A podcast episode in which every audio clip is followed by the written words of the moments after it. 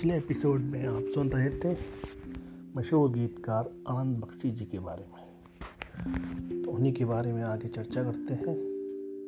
उम्मीद करता हूँ कि पिछला एपिसोड आपको पसंद आया होगा। इसी को आगे बढ़ाते हैं आनंद बख्शी जी की बातें। अभी हाल में इक्कीस जुलाई कल ही निकली है। इक्कीस जुलाई, आनंद बख्शी साहब का जन्मदिन भी होता है।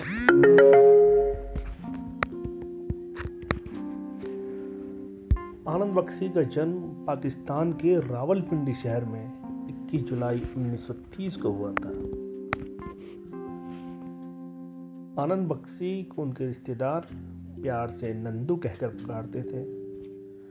बख्शी उनके परिवार का उपनाम था, जबकि उनके परिवार वाले उनका नाम रखा था आनंद प्रकाश। लेकिन फिल्मी दुनिया में आने के बाद आनंद बख्शी के नाम से उनकी पहचान बनी। आनंद बख्शी के दादाजी सुघर मल वैद बख्शी रावलपिंडी में ब्रिटिश राज के दौरान सुपरिटेंडेंट ऑफ़ पुलिस थे। उनके पिता मोहनलाल वैद बख्शी रावलपिंडी में एक बैंक मैनेजर थे। और जिन्होंने देश विभाजन के बाद भारतीय सेना को सेवा प्रदान की। नेवी में बतौर सिपाही, उनका कोड नाम था आज़ाद। आनंद बख्शी ने केवल 10 वर्ष की आयु में अपनी माँ सुमित्रा को खो दिया और अपनी पूरी ज़िंदगी मातृ प्रेम के पिपासु रह गए। उनकी सौतेली माँ ने उनके साथ अच्छा व्यवहार नहीं किया। इस तरह से आनंद अपनी दादी माँ के और करीब हो आनंद बख्शी साहब ने अपनी माँ के प्यार को सलाम करते हुए कई गाने माँ पर लिखे हैं। जैसे कि फ़िल्म खलनायक का गाना माँ तुझे सलाम। फ़िल्म छोटा भाई का गाना माँ तुझे अपने आंचल में छुपा ले। राजा और रंग फ़िल्म से तू कितनी भूली है, तू कितनी सच्ची है। प्यारी प्यारी है ओ माँ, और मैंने माँ को देखा है। उन्होंने बचपन से ही एक सपना देखा था कि बम्बई जाकर गायक बनना है। इसी सपने के पीछे दौड़ते भागते वे बम्बई आ गए और उन्होंने आजीविका के लिए, नेवी के लिए नौकरी की। लेकिन किसी उच्च पदाधिकारी से कहा सुनने के कारण उन्होंने वह नौकरी छोड़ दी। और इसी बीच हुआ भारत पाकिस्तान का बंटवारा। और वो पाकिस्तान छोड़कर भारत में लखनऊ अपने घर पर आ गए। यहाँ लखनऊ में रहकर टेलीफोन ऑपरेटर का काम करने लगे। लेकिन गायक बनने का सपना उनकी आँखों से कोहरे की तरह छटा नहीं और वो एक बार फिर से बम्बई को निकल पड़े।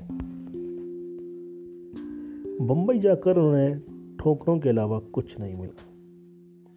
न जाने ये क्यों हो रहा था। पर कहते हैं ना कि जो होता है, भले के लिए होता है। फिर वो वापस दिल्ली आ गए। और एक कंपनी में मोटर मैकेनिक की नौकरी भी करने लगे। लेकिन दीवाने के दिल को चैन नहीं आया और फिर से अपने भाग अजमाने बम्बई लौट गए। इस बार उनकी मुलाकात हुई उस जमाने के मशहूर कलाकार भगवान दादा से समय था उन्नीस सौ अट्ठावन। आनंद बख्शी को पहला ब्रेक मिला भगवान दादा की फ़िल्म भला आदमी के लिए। उन्होंने चार गीत लिखे। फ़िल्म तो नहीं चली, लेकिन गीतकार के रूप में उनकी गाड़ी चल पड़ी। इसके बाद उन्हें फ़िल्में मिलती रही। काला समंदर मेहंदी लगी मेरे हाथ। जैसी फ़िल्मों के लिए थोड़ी बहुत चर्चा उनकी हुई। फिर आया साल 1965 आनंद बख्शी के करियर का एक बड़ा साल। आनंद बख्शी के करियर ने एक बड़ी करवट ली और इस साल उनकी दो फ़िल्में आई। पहली थी हिमालय की गोद में और दूसरी जब जब फूल खिले। इन दोनों फ़िल्मों ने उनकी लोकप्रियता को अचानक ही आसमान पर पहुँचा दिया। मैं तो एक ख्वाब हूँ। से लेकर परदेसियों से न अखियाँ मिलाना जैसे गाने हर जुआ की पसंद बन गए। इसके बाद तो Aradhana, Kati Patang, Sholay, Amar Akbar, Anthony Hare Ram, Hare Krishna, Karma Khalnayak T D L J, ताल, गदर और यादें। चार दशक से भी ज़्यादा समय तक वे अपने गीतों की फुहारों से लोगों के दिलों को भिगोते रहे। ये बात कम ही लोग जानते हैं कि शोले की ओरिजिनल स्क्रिप्ट में एक कव्वाली भी थी और लेखक जावेद अख्तर ने तय किया कि इसे भोपाल की चार भांड स्टाइल में फिल्माया जाएगा, जिसमें कव्वालों के चार ग्रुप एक दूसरे का मुकाबला करते हैं। ये कव्वाली फ़िल्म में सूरमा भोपाली वाले ट्रैक का हिस्सा थी। गाने के लिरिक्स कुछ इस तरह थे, चाँद सा कोई चेहरा न पहलू में हो तो चांदनी का मज़ा नहीं आता। जाम पीकर शराबी न गिर जाए तो मैं का मज़ा नहीं आता। इस गीत को गाने के लिए जिन चार सिंगर्स को चुना गया था, वो थे किशोर कुमार, मन्ना डे, भूपिंदर और खुद आनंद बख्शी। प्लान के मुताबिक भोपाल से चार भांड गाने वाले कब्बाल बुलाए गए। पंचम ने धुन रची और कव्वाली रिकॉर्ड हुई, लेकिन कभी शूट नहीं हुई। इसकी वजह थी कि शोले फ़िल्म पहले ही निर्धारित तीन घंटे से लंबी हो चुकी थी। गाने पर कैची चल गई और सबसे ज़्यादा दुखी हुए आनंद बख्शी। अगर वो गाना शोले में होता तो क्या पता उनका एज ए सिंगर कैरियर चल निकलता जो उनका बचपन से ही ख्वाब था।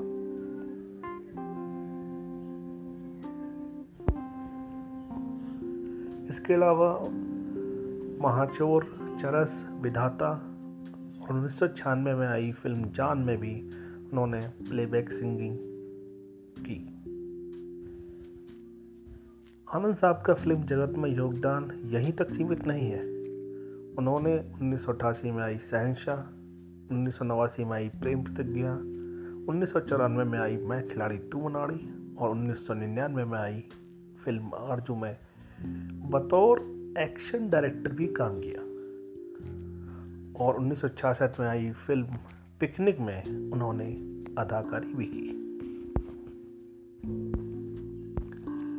एक सुनहरा दौर था जब गीतकार आनंद बख्शी ने संगीतकार लक्ष्मीकांत प्यारेलाल के साथ काम करते हुए फ़र्ज़ दो रास्ते बॉबी, अमर अकबर धोनी एक दूजे के लिए और आर डी बर्मन के साथ कटी पतंग, अमर प्रेम, हरे राम, हरे कृष्णा और लव स्टोरी जैसी फ़िल्मों में अमर गीत दिए। फ़िल्म अमर प्रेम के गीत, बड़ा नटखट है किशन कन्हैया। कुछ तो लोग कहेंगे, ये क्या हुआ? रहना बीती जाए। आज भी हर दिल में धड़कते हैं और सुनने वाले के दिल की सदा में बसते हैं। फ़िल्म निर्माताओं की बात की जाए तो राज कपूर के लिए उन्होंने बॉबी, सत्यम शिवम सुंदरम घई के लिए कर्ज, हीरो, कर्मा राम लखन सौदागर, खलनायक, ताल और यादें जैसी फ़िल्मों में अपने गीत दिए। यश चोपड़ा जी के लिए उन्होंने चांदनी, लम्हे, डर, दिल तो पागल में अपने गीत लिखे। और उनके बेटे आदित्य चोपड़ा के लिए डी डी एल जे और मोहब्बत जैसी फ़िल्मों में सदाबहार गीत लिखे। डी डी एल जे का एक बहुत बेहतरीन किस्सा है। आदित्य चोपड़ा नए नए निर्देशक थे। उनकी यह पहली फ़िल्म थी और गीतकार चुने गए आनंद बख्शी। उन्होंने एक भारी भरकम शेर और शायरी से लवावलब गाना लिखा। आदित्य चोपड़ा को पसंद नहीं आया। उन्होंने कहा कि मेरी फ़िल्म के किरदार जब ऐसी जवाब में बात नहीं करते तो गाना इतना भारी भरकम क्यों? उसके बाद उस गाने की दो लाइन आदित्य चोपड़ा ने लिखकर आनंद बख्शी साहब को दी। उन्होंने कहा, मुझे ये गाना चाहिए। और वो दो लाइनें थी, तुझे देखा तो ये जाना सनम, प्यार होता है दीवाना सनम। वो निर्देशक थे, नौ से किए थे, लेकिन निर्देशक थे, आखिर उनकी बात मानी गई। और इस गीत के लिए बाद मानंद बख्शी साहब को उनका तीसरा फ़िल्म फेयर पुरस्कार मिला।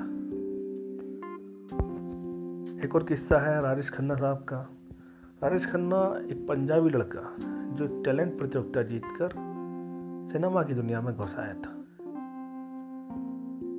आनंद बख्शी के करियर का शुरुआती माइलस्टोन बनी फ़िल्में आराधना, अमर प्रेम और कटी पतंग जैसी फ़िल्मों, जिनके कहानी चढ़कर राजेश खन्ना भारतीय सिनेमा के पहले सुपरस्टार बने।